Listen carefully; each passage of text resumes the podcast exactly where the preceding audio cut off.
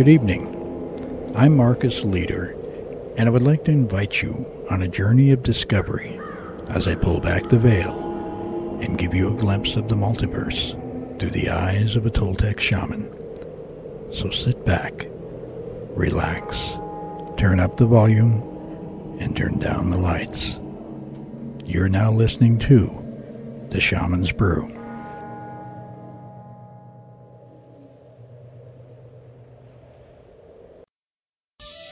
Hello everybody, my name is Badge. I'm a druid from Ireland and I'm very busy with the Save Tara campaign. We're trying to divert the road that's going to be built, the toll road away from Tara Hill. So if any of you can help out with this, please go to our website at www.tarascreen.org and please help us to save the heart of Ireland from having a scar gouge right across it. I believe there are 40 million Americans that claim Irish descent. This concerns each and every one of you. Please help to save Tara and thank you for listening. Hello and welcome to this week's show. Tonight I have a very special treat for you. A while back, I orchestrated a very special interview between my friends Uri Geller and Scott and Doug of Ghostly Talk. This was an incredible interview, and I know a lot of you did not hear it, and so I wanted to share it with you because later this this year, probably in the fall, I'm going to have Uri Geller on my show as we discuss things about the paranormal and the spirit world that uh, you will have never heard him speak of before. Uri is a incredible person, uh, very gifted, and uh, world renowned for decades now for his abilities to move objects, uh, bend spoons, and other psychic feats that baffle scientists to this day. Uh, he is the real deal. He's been on many talk shows and and uh, on both television and radio. He was brought over here by the Department of Defense and tested extensively at Stanford University under very strict laboratory conditions, which provided some very astonishing experimental results. Before I play this interview for you, I would like to share with you uh, a little story that uh, led up to the orchestration of this interview. Uri Geller lives in England, and with an eight hour time difference between him and I, we played phone tag for uh, a few days, and, and then finally I, I called his home in England and was told that uh, he was not there. He was out of the country, that I should try him on his cell phone. Well, I, I called his cell phone. He sounded uh, very happy to hear from me and uh, very sincere and interested in getting things set up. He did ask me, however, if uh, he could call me back later because right at the moment he was sitting at the table in the middle of the Palestinian peace negotiations. Uh, after my my jaw hit the, the desk and I, I picked it up. Uh, I told him, sure, that wouldn't be any problem. But this goes to show what kind of guy this really is. He took the time to answer my call while negotiating something as incredible and important as peace in the Middle East. That whole incident gave me the distinction of being one of the few people to ever interrupt the Palestinian peace negotiations. So, with that, I now present part one of the interview between Uri Geller and Ghostly Talk. Who do you who do you think we have coming out at seven thirty? I think we have somebody who also helped form my young mind toward the paranormal. As mine. Um, we're going to be speaking with Uri Geller. Uri Geller. And if you don't know who Uri Geller is, turn the computer off, get back under the rock, and stay there, and never come out again. Some people are young. Uri Geller is going to be out at 7:30, schooling the heck out of us. Oh yes. We don't know what to expect. We don't know how this is going to go. We have, we actually have some notes we're going to go. We're going to try to aid ourselves with because we don't know how this is going to happen. I mean, we're just going to go with this. Um, we're pretty much, let's just say, blown away. And I have to note this like I always do. When guests like this come on the show, we have to thank the people that get them for us because it usually Mhm. isn't us. Right. We're lucky enough to have friends out there that help this show out now. They do a lot of work for us, and I always like to commend them for their efforts. And that man again is Marcus Leader who hooked this thing up. So we need to thank Marcus again for helping us out so much and getting these people, getting us in touch with these people. It just it's it's amazing um, the help we get from some people out there for this thing. Yes, So- Marcus, thank you so so much. Yeah. I mean, that's amazing. Yeah. I, I can't wait to to talk to Uri and see what he has to say about the new No, year. You're kidding me. It's going to be amazing. and uh, and this this coming up guest is is just absolutely that amazing, and I am just so incredibly honored. You to, do the to be able honors. to talk You do the honors. Let me read this thing, and then we'll bring him out. Yeah, okay? absolutely. Let's All right, here we go. Uri Geller. Oh, I let the cat out of the bag. Uri Geller is the world's most investigated and celebrated paranormalist. He is famous around the globe for his mind-bending psychic powers and has led a very unique life shrouded in debate, controversy, and mystery. Uri has been studied by scientists who worked with Albert Einstein, worked with the FBI and CIA, has been a pupil of Salvador Dali, and he is also re- related, to Sigmund Freud. And that's something I didn't know. I didn't know that either until I read that bio right now. Uri, Uri, welcome to the show. Hey, thank you very much. And my gosh, the compliments that you're showering on me. Um, I'm flattered to be with you guys. How's that? You know what? Wow. You just made you just made my year. yeah, Uri. 2007. I'm done. I'm done. I don't need. I can just lay in bed the rest of the year and not do anything now by hearing that. Thank you. Very thank much. you. Thank you so much. You know, very, very few people uh, know that I am related to Sigmund Freud. Uh, of course, from my mother's side, she um, was born in Berlin, although, but her family come from Vienna in Austria, and um, she's related directly to Sigmund Freud. And I must tell you something. I, I'm going to start off this interview by telling you an amazing story that happened to me just recently. okay. It- It's a bit, it's a, it's a sad story, but nevertheless, a quite extraordinary.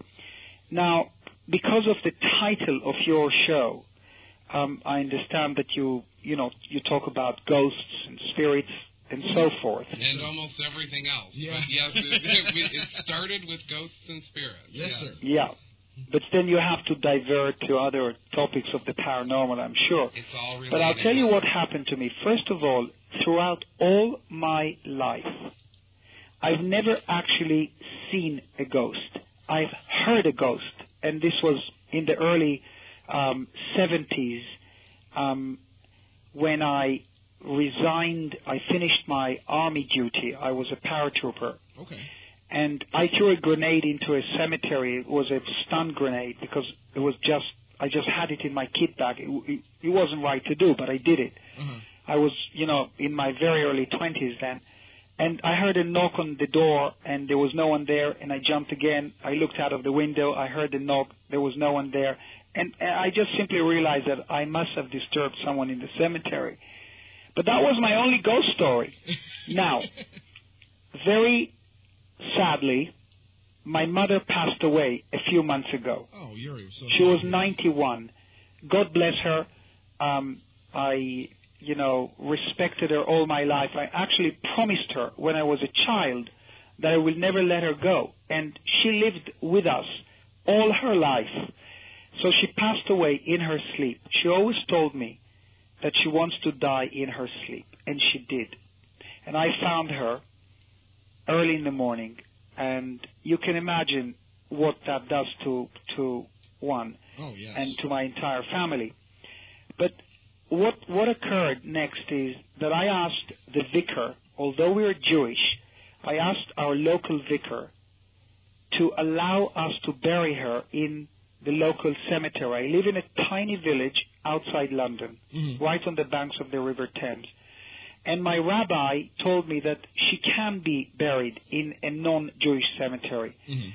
And we did that, and months passed by, and I had to order a tombstone. My rabbi told me, here is a telephone number of a masonry who lives in the next town. Call him up and he will do everything for you. Mhm. I did that. His name is Nigel. Never heard of him before.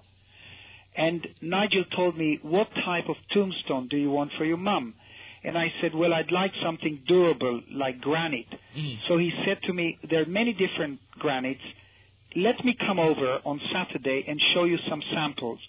I was that week exactly in Jerusalem, in Israel, and I couldn't see him on Saturday. So I told him to leave the granite outside the gate Mhm. of my property. And he didn't come for some reason. I came back from Israel, called him up, and he said, look, I'll come this Saturday. So he comes the, last Saturday, and he rings the intercom, and I always allow people to drive into our driveway. And this time I said, I don't know what made me say this. I told him, look, stay outside with the car. I'll come up walking. Mhm. And I, the gate was shut, and I started walking up the pathway to the big gates of my, you know, my estate. Mhm. And through the gates, I saw his car. I saw him sitting in his car waiting for me. And next to him sat a, a, a dog next to the driver's seat. And the first um, idea that passed my first, the first thought in my mind was, he must be a really nice person. Uh, he first, first of all, loves dogs, and he, he brings his dog along. That's great. Mm-hmm. So I opened a small gate to my property, and I walk out, and he gets out of his car, and he comes to greet me. And I said, "Look, let me let me see your dog because I have three dogs." And I automatically opened the door of the cabin of the car, and there's no dog there. And on the seat there are seven pieces of sample granite to my mother's, you know, tomb uh, for me to choose from. And I look at him and I say, "Where is your dog?"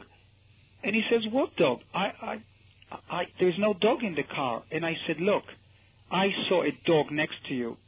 Uh, are you serious?"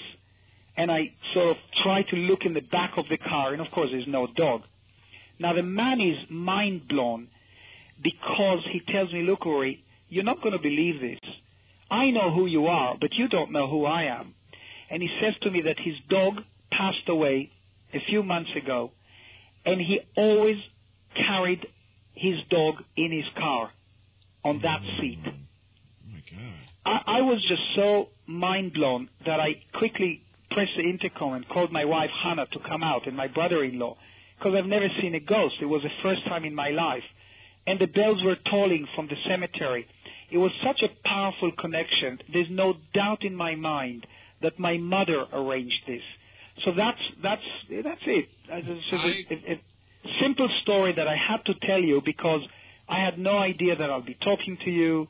And you've been calling me up, talking to my brother-in-law, and that's that's what happened. Well, I have to say that that's uh, that's got the, the all the elements of of a great ghost story. Yeah, because totally. It's got. Um, I mean, unfortunately, all, almost all ghost stories have some tragedy arranged in there too. But Mhm. um, but it's got the the beauty and the romance as well because the fellow who always had taken his dog with him. Yep. I, I'm hoping that that was of some comfort to him as well. Yeah. That, that, Yeah, he was. Well, he, you know, for him, um, it was like, okay, Uri Geller, you know, he reads minds or he knew it. But to me, it was so powerful because of my mother's connection. Mhm. You know, I have three dogs. She had a dog. She has a dog called Joker. I mean, she's not with us anymore, but Joker is. Mhm. So it was so powerful that, you know, I, I I've read dozens and dozens of books on uh, spirits and ghosts. I'm a huge believer in life after death. I mean, you know that Einstein decades ago um, proved that energy cannot be killed off. It cannot be destroyed. And you will all agree with me, Scott, Duggan Will, that we all have a, a, some kind of an energy source within our body. You call it the spirit or the soul, and that escapes our body when we die. And wh- so where does it go? It must go to the other side. There must be something called heaven or paradise. There must be reincarnation. Um, there must be hauntings. A ghost uh, spirit stays around somewhere. Uh, yeah, life goes on forever Mhm. into infinity. Well, you know, and that's kind of the more we do this thing, the more we go out there and investigate these things, Uri. Um, the more I'm, you know, I still have my speculations that I have to have as a scientist in doing this thing, but I. And it's funny you mentioned this in the very beginning of this talk, Uri. I myself have never seen a ghost either, and I have not seen one yet.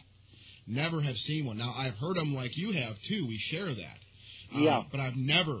And you, you're lucky. You've finally seen something. I haven't. Well, this it. is why it was such a shock to me because it validated everything that I believe in, and it validated it with that powerful force that my mother is okay, and she sent me a sign. And um, you know, I'm no fool. I, I mean, when I see something, I know I see it. Mhm. And um, it was just so clear. The dog was so clear um, through the windshield. You know, his his the car's window that automatically I wanted to touch the dog and pat him, Mhm. but it wasn't there. So, yeah, uh, quite quite amazing. It moved me so much, and now I tell this story to everyone. Yes, you do. And uh, yeah, a lot of people Yeah. have heard that now. But yeah, it's similar to the one ghost that I saw. It was Yeah. there one minute and then absolutely gone. It was yeah, a fellow It was just there one standing second. in the cemetery, and he was gone. It, there was no guy there. and we've told that story thousands over of times, and over Uri. 'cause again. That's one of the big questions. I'm sure you've been asked this a thousand times too, Uri. Is that you know when you're when you're when you work in the paranormal field, one of the first questions you're going to be asked is, "Well, have you seen a ghost? Have you Yeah. seen a ghost?" You know, um, what most people think of as a ghost is really called an apparition Mhm. uh, by, by, by those in, in the know, in the field. Mhm. Um, this spirit form can appear physically, and it looks more like an image projected on a movie screen than maybe a substantial body. But the dog I saw was actually real. And we must remember that spirits are a form of energy. And in addition to showing itself physically, an apparition usually communicates in some way with its observer. And this is why so many people say, you know, I, I heard the ghost say something, or it made a, a sound. And um, this presence may acknowledge your presence by looking at you or even speaking to you. Mhm. So, to, to the ordinary folks out there, it could be a scary experience, don't you think? Absolutely, absolutely. Even if, especially if you're not involved with the stuff. Well, heck, even we just talked about this a couple weeks ago. I still get the. I, I openly admit that I get scared still. I mean, just because we ghost hunt and all this stuff, people think you're fearless and you have your hat on and you know you're you're you're this adventurer type. But you know, everybody I think, even people that are in the field for years, can still get spooked every once in a while. I believe, and especially. And you, you take that, and then you think about people who don't deal with this at all. They're just, you know, they, they have other hobbies, okay? Um, and something like this happens, like you said, Uri, that's a very scary experience. You're completely right on that. It's, it- Yeah. You know, apparitions are considered harmless by experts, by people who are ghost hunters and ghostbusters, people who are into the paranormal. Mhm. The, the idea is that an apparition remains attached to the physical realm because of the psychological problems its human, um, you know, people have to do with it. Mhm. So there is a lot to do with your condition, with your mind, what type of a person you are, what kind of a character you are. Mhm. And if you're more intuitive, probably you will detect a presence or an apparition faster than someone who is a skeptic or a cynic. Mhm. And I also find even if you're not more intuitive, if it's going to happen to you, it happens to you when you least expect it. Absolutely. For example, the, the ghost that I saw, we were just driving. We weren't ghost hunting at that moment. We were driving in and selecting a parking space, to go go. right, to go ghost hunting. And that's when I saw a ghost. And uh, of course, I wasn't ready for it. I didn't have my camera, unlike you know Terry Gamble and, and his group, as we spoke about earlier on Yeah, the show. yeah, yeah. They were ready for it. Oh yeah, totally. But uh, but I wasn't ready for it. And Yeah. and I didn't have my camera right. I didn't, you know, and and it startled me. I was startled. Oh yeah, he Uri. You, got, you know, we tell the story. We told the story a lot on the show, but we, you know, we're talking to you, Uri, which is just it blows us away still. We're talking about ghosts with Uri Geller. This is, this is wow. the situation was very hilarious because I was in the passenger seat. Just, just we were just driving along, and Doug is a very mild person. He don't really, you know, jump very much, whereas I'm a lot more high strung. And he, well, let's just keep a story short. He nearly put me through the windshield of the car by locking the brakes up. I slammed on the brakes because I was going to hit this guy Wow. who was this guy was standing there, and I was and, and we I could have hit him. He could have stepped in front of the car, but Yep. uh, but uh, so I slam on the brakes. Uh, Scott L's like what what Yeah. what, and it, it there was no Do you guy know- there. Um, I also think uh, that uh, ghosts or spirits of people who passed away can come to haunt you in a dream. Um, an, another, uh, actually, tragical story um, was when I had to fight in the Six Day War, and I was fighting in Ramallah. Ramallah is in Jordan. Oh my God! At that Uri- time. Uri, stop right here. I want. I, I hate to cut you off, but I need. I need to say something right now. Yep. I was just listening to a band a little while ago. Uh, me and my girlfriend woke up and we were just like goofing around, you know, just hanging around. And I queued up a band that I listened to. And you want to know what the name of the band is? Come on, don't tell me it's Ramallah. It's Ramallah. I can't believe that. I am so serious right now. I am dead. Ser- Amber, come here for a second. I want her. Do To, if you don't mind, I want. I want her. To, I want on her to verify this. Amber, come here for a second. I want you to hop on the mic. We were just listening to the music earlier. What band were we listening to? Just say it in the mic. What down here? I can't hear you. Ramallah. Ram, yeah, Ramallah. Ra- Unbelievable. Ram- seriously, gr- gr- I mean. And I, I wasn't really going to tell you this because it's it's quite a um, I don't know a very emotional story. But i at that time in the '67 war, Ramallah, of course, was in Jordan, and we were fighting on a French hill, Mhm. and we were being you know hit left, right, and center by Jordanian Patton tanks. Um, i uh, actually, that hill was where King Hussein started building his summer villa. And out of nowhere, a Jordanian soldier popped out from behind a rock. And, you know, I just stared at him. I had a, a, a machine gun in my hand, an Uzi, and he had a, a machine gun in his hand. And we both looked at each other for, you know, many seconds. And my whole life flashed in front of my, you know, of my face, my eyes. And I knew that whoever presses the trigger first will actually survive. Mhm. And I was faster than him, and I shot him. And I actually killed a, a man.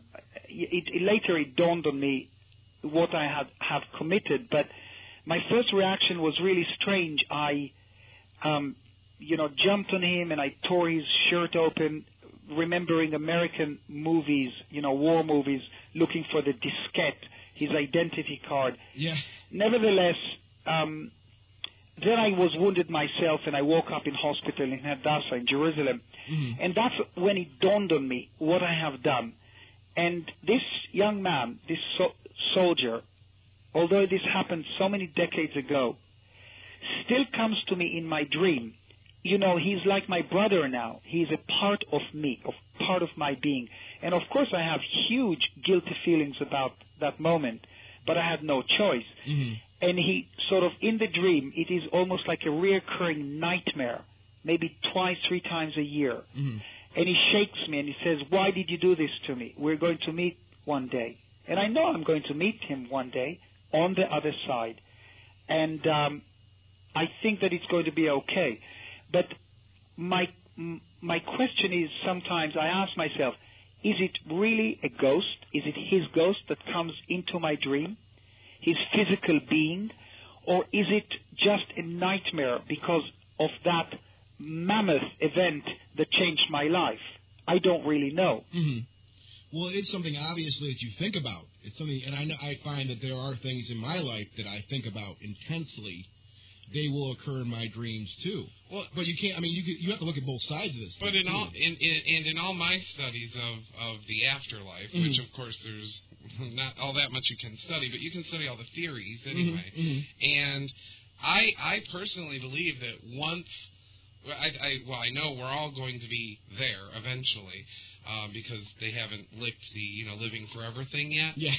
so so we're all going to be there eventually, and so what's going to happen is the affairs of man, right? Yeah. The wars and the money and the and and the uh, you know uh, uh, the partying like last night, Like you know, night, yeah. uh, you know all that stuff means little to nothing at that point. In the long, in the long run, the extreme long run. In yeah, in the extreme long run. So when when when you're over there, the affairs of man mean a lot less, and um, I'm sure that it'll be worked out in a matter of uh, whatever moments are over Yeah, there. yeah. Yeah, but you know what? Um, first of all, it's uh, still um, quite amazing and uh, astonishing this synchronicity. Let's call it synchronicity that I brought up Ramallah, Mhm. and you just listened to a band called Ramallah. I mean, come on, how many bands are called Ramallah? Yeah, well, that's It's the thing. such Uh, you know, I, and don't get me wrong. I've been sitting here today. I mean, I, I've been sitting here thinking about that. Obscure. Since, since it's- yeah, yeah, it's obscure. It's an obscure band. Yeah, well, yeah, they're a very underground band. No, not too many people know Yeah. who they are.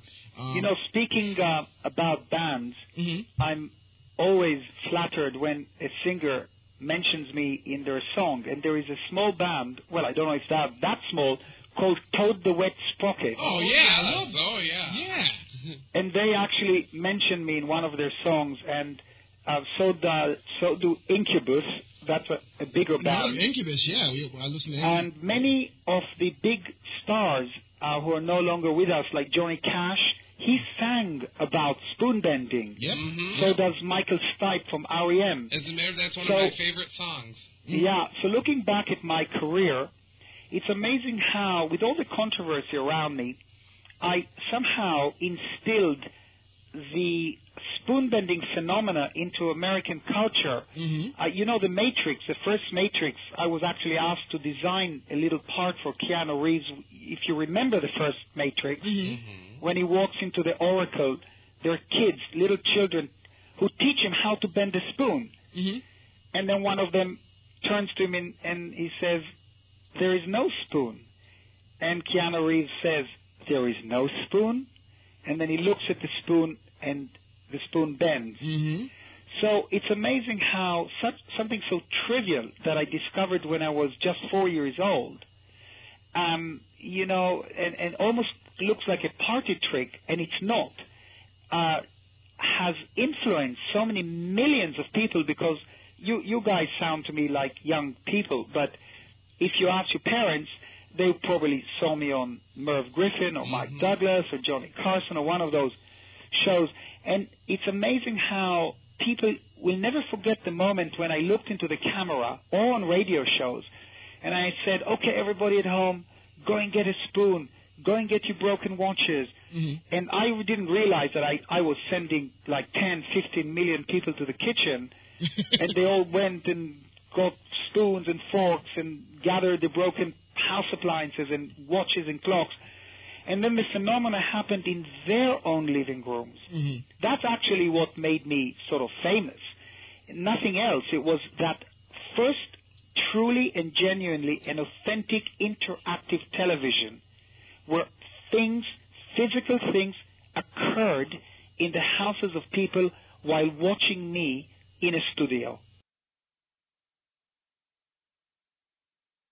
Exactly. Well, and and that is, by the way, uh, exactly how I first heard of you. I was uh, a, a, child at the time, but you know I was very much influenced by my parents and around them all the time. oh yeah.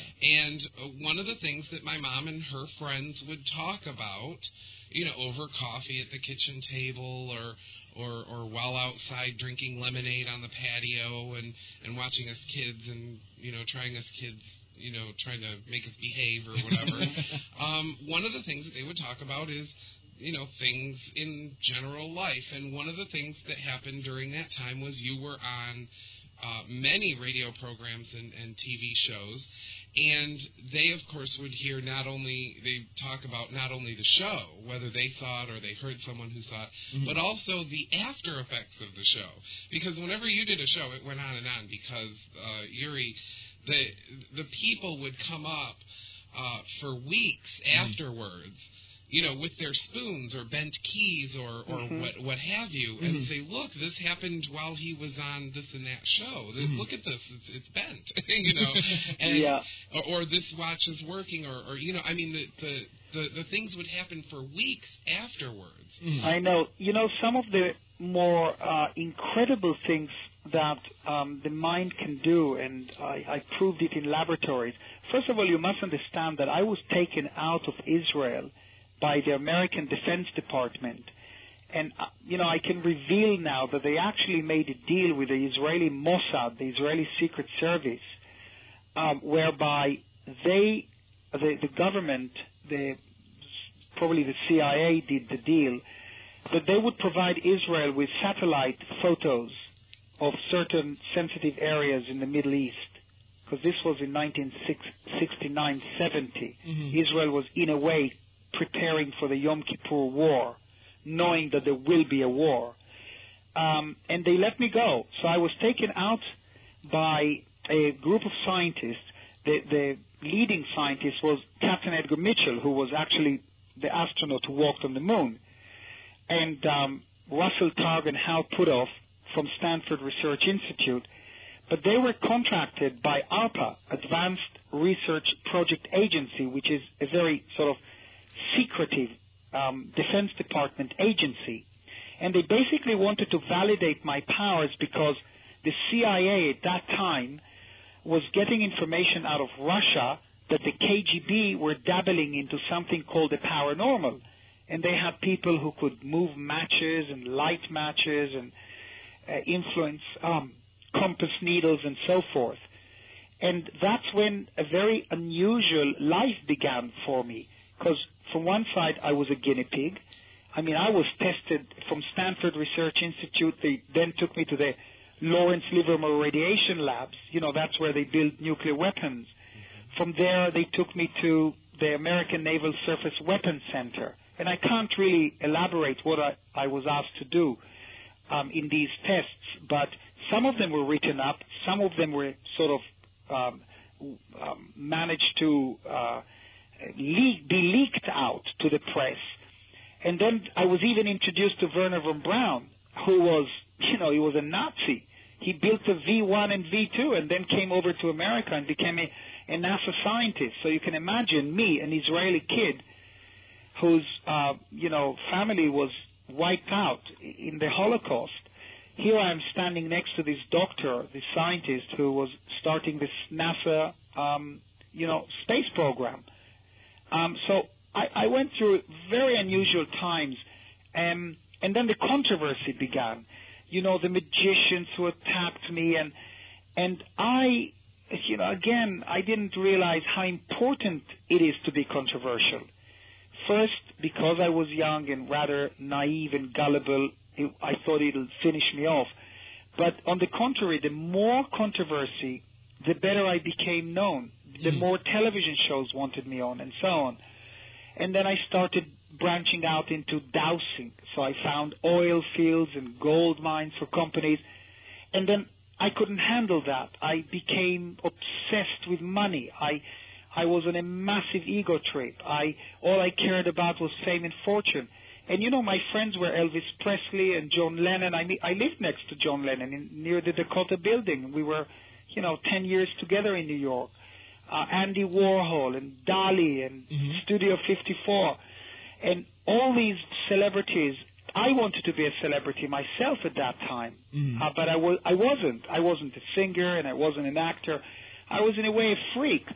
And then I became um, bulimic. I had bulimia. I had panic attacks. I had anxiety attacks. So I, I really went through um, hell to to find myself. And it was actually John Lennon and Yoko Ono that t- changed my life by telling me, look, give everything away that you have. At that time, I had apartments in Manhattan, houses in Connecticut, in Greenwich. I mean, I had, you know, speedboats and, and everything, houses in England. Mm-hmm. And I gave all my belongings away. I, I practically gave everything away. I flew to Japan with my family. My kids were small, they were toddlers. I got my wife, my mother, my brother in law on the plane. and we flew to Japan, landed in Narita Airport. I rented a van, drove to Mount Fuji because I always felt a spirituality there. Because hmm. John Lennon told me, "Do you know what spirituality means?" And I said, "No. What is it?" And he said, "Well, when you find it, you will stop all this crazy bulimia stuff and panic attacks." And I drove into Mount Fuji into a forest, and I disappeared for a year with my entire family. We lived in a shack right in the middle of the forest. And I think that was the point that changed my entire life. And then I came back to civilization simply because my children had to go to school. Mhm. And that's how I really discovered that there is so much more than materialistic stuff. I'm not saying it's not good to have. Mhm. I still live in a nice house, and you know, but I don't have any more the desire. I, I'm not in the business of making money anymore. And I think that's when someone can really be motivated and inspired to help others. And that's really what I do today. Well, you know, we we I should say maybe more along the lines. I preach that just about every week here, Uri. Um, there's especially nowadays it seems, in especially in America, as you know, um, we're always being pushed by the media, by by by television shows themselves, by everything. It's all involved. We're pushed, we're prodded, we're kicked into certain directions every day by people that tell us, well, this is the cool thing this week. This is what you have to have this week. You have to have this automobile because it's cool. It'll make you get women. Yeah. It'll make you get men. That's the motivational thing right there. You see it in the advertising, and most people. And I don't mean this as a bad thing. Most people just don't. They neglect to pay attention to these things. They just go, "Oh yeah, that's a cool car. I'll go buy one." They don't think about what they're doing really. They just say, "Well, they, this is what's in right now. This is what's happening. This new Somerset collection of purses is great. It'll look great on my shoulder, um, and people will think that I'm high. I'm, I'm part of the high society because I have this purse." Until next season. Yeah, until you when it'll another. be another exactly. fashion Yeah, but accessory. you must you must agree that it is um, a part of being successful, and you know shows like um, with Donald Trump, you know, and uh, you know all these huge celebrity-driven shows. Um, you know they are bombarded day in day out. So people want to be successful. People want to to be up there. They want to say, look, I got a great car. I've got a big house. I can send my children to great schools. It is a part of humanity. It's a part of being a human being. You want to have the best. But there's nothing wrong with that as long as you know your true values. Because money can become a positive tool, but it can also become a negative tool. Mhm. If you know where your priorities are, and if you're a good person, a loving individual who also finds time to help others, then you're on the right track. Mhm. So, so it's okay to be successful, to be motivated and inspired to say, hey, I made it. Good for you. As long as you remember where you come from and you, you respect others that are still struggling. Because look, let's face it, Scott, Doug, and Will, we are, eh, right now, we're speaking, you know, over the phone, uh, you know, I'm thousands of miles away from you. Technology is amazing. Mhm. Um, we've sent people to the moon and back, uh, yet we cannot cure cancer. And the most tragical thing is that as we speak, right now, if you count three seconds, like 21, 22, 23, Mhm. a baby just died somewhere around the world from hunger. Mm. Yet, you know, we're spending thousands of billions of dollars in, in the arms race. We're still building nuclear weapons. We still have troops in Iraq. Um, American soldiers are still dying every week, Mhm. sometimes every day. Yes. So there is no peace really.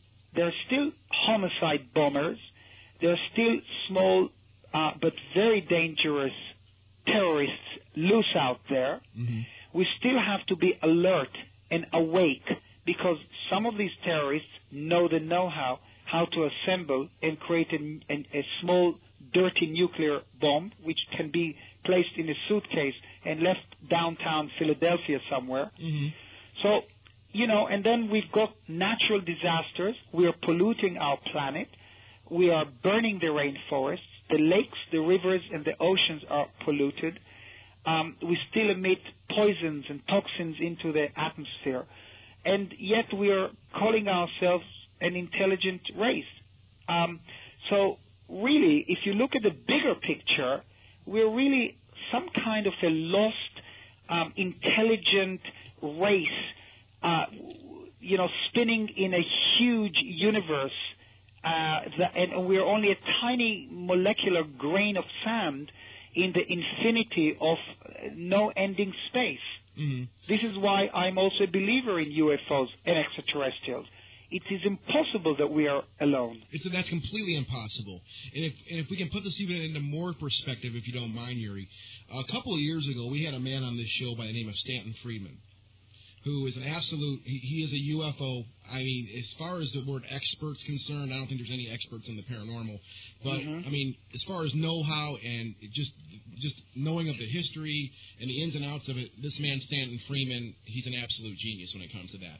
It was an honor for us to have him on the show. We'd like to have him on again. Um, He's actually known as the the godfather of ufology. yeah, he is, Yeah. more or less, yeah. But he put this into perspective, and you were talking about all these things that's going on on this planet right now. All these terrible things that don't seem to be getting looked at at all while we do spend all this money on the arms race and things like that. You know, I've heard um, of a man named David Cross, a comedian that I listen to, who actually had some very good insight on this. He's like, well, we put somebody on the moon. That's great. How do we try putting somebody in an apartment now? you know, it's, it's when you think about it, it's Yeah. a very good idea. But Stanley Freeman told us something. He's like, if he's like, I'm going to tell you people what uh, you, what an alien would think if they flew by our planet and just like looked at it, like you know, just a snapshot of the planet and kind of looked at how we did things. He's like, the report they'd give to their commander or whatever they have in their ship would be. The race on this planet is very, very they're they're they're very aggressive, mean, meat-eating, uh, you know, individuals that rage war on each other every, uh, you know, it seems to be every couple of years. There, and it seems that other bigger parts of the planet are trying to take over smaller parts of the planet. And he went on in that manner and kind of told us things in a very broad scale. If you were looking down on this planet with no idea what was going on, which basically just those few things I put out there really put us kind of back into the dark ages when you think about it. we, Yeah. we really haven't come that far. I mean, we can have all the modems and internet, internets and cell phones we want. It means nothing. It means nothing. I agree with you. And and you know, sadly it means nothing because there's no end. You know, it's infinity out there. So everything and anything is possible. This is why all my life I believed in aliens, in extraterrestrials. And some experts don't stop with identifying encounters of the third kind. The, the experience that most people or, or people most commonly hear about are alien abductions, for instance. I mean, you see movies and television shows about it. Uh, and alien abductions are sort of close encounters of the fourth kind. Although people and the media, they love to speculate about abductions, actual occurrences are considered very rare. But the media blows them out of proportion. And believers in the alien phenomenon have different theories on the origins of UFOs. I mean, they seem to focus on four main ideas, and I think you'll agree with me. First of all, UFOs reflect some form of advanced technology, and it could be perhaps extraterrestrial. I, as Uri Geller, totally believe that it is extraterrestrial. And I think you, you'll have to agree with me because there are too many sightings um, that, that we can just sort of brush off as hoaxes. Let, let's say out of 100 sightings, 98 of them are just made up stories or people were hallucinating and faking it. I mean, even if 2% are real, then that's it. That's enough validation for me. I'll say Yeah. that. now, UFOs may uh, transport time travelers. That's an interesting theory. Mm-hmm. UFOs may be a new form of a natural phenomenon, and that I I think is happening in the Bermuda Triangle, where there's so many hundreds of books that say that aliens landed under the water and there's a huge UFO that devours all the ships and the planes. But it could be a natural phenomenon, and UFOs may be a type of a psychic phenomena. Maybe UFOs come from inner space rather than outer space. And, you know, that's the mystery of life. I love mystery, and this is why when people question my abilities or my powers, I tell them, look, um, I, I don't care if you don't believe. I I would l- like you to you know see it as a mystery, Mm-hmm. the mysterious in um, the phenomena that we produce or the earth produces or animals produce. It, it goes on and on and on. And every time, as time goes by, there will be a new explanation and people will come up with more theories, but then new things are going to happen. You know, humanity is only what, a quarter of a million years old. Mm-hmm. That, that's all. So going back to, say, the ancient Egyptians, um, I'm sure that building those pyramids and uh, knowing the knowledge that in order for your spirit to be catapulted out of the tomb that is in the middle of the pyramid, we have to dig a channel, a tunnel, where we will allow the spirit to sort of shoot out and seed other stars. Now, where on earth did that knowledge come from? Exactly. Maybe we're all star children. Maybe thousands of years ago, we did indeed land on this planet with UFOs from other stars. Who knows? I, I believe in everything. It's in, you know you bring you bring up the Egyptians.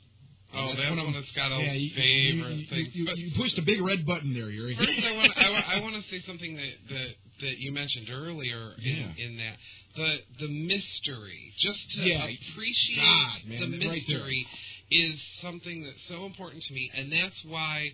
I like to. You, you remember when we went to Indiana and and I I just absolutely made everybody. I'm like, we have to go to. There's this place called Spook Light Hill, mm-hmm. and there you're supposed to see a ghost light. And I saw it. And I can't explain it. And it was wonderful because it's a mystery. You can't me. explain it. You can't explain why it's there. Right. I mean, they, they, they talk about swamp gases and, and ball lightning and blah, blah, blah. Uh, the thing is, is I saw this and I saw it with my eyes Mhm. and, and it was amazing. It was absolutely amazing. Only because it was a, a couple of brief flashes of light. Ooh. Big deal. Well, yeah, but Yeah. still, I mean, But it shouldn't have been there. it shouldn't have been there. And that's the mystery, and that's why I appreciated it so very much. I mean, Mhm. and that, that's when we went to Indiana. It, it- have you ever have you ever gone out, Uri, eh, to look at any of these things that people can't explain, or has it just always been around you? Well, you know, I just uh, completed a documentary for Sky Television, which will be shown on Fox in the United States, Mm-hmm. Where they asked me to um, somehow investigate the hauntings of Venice in Italy. Because there are dark stories, the facade of the tourists and the gondolas and all that, and the canals is very romantic. But there's also a very dark side to Venice.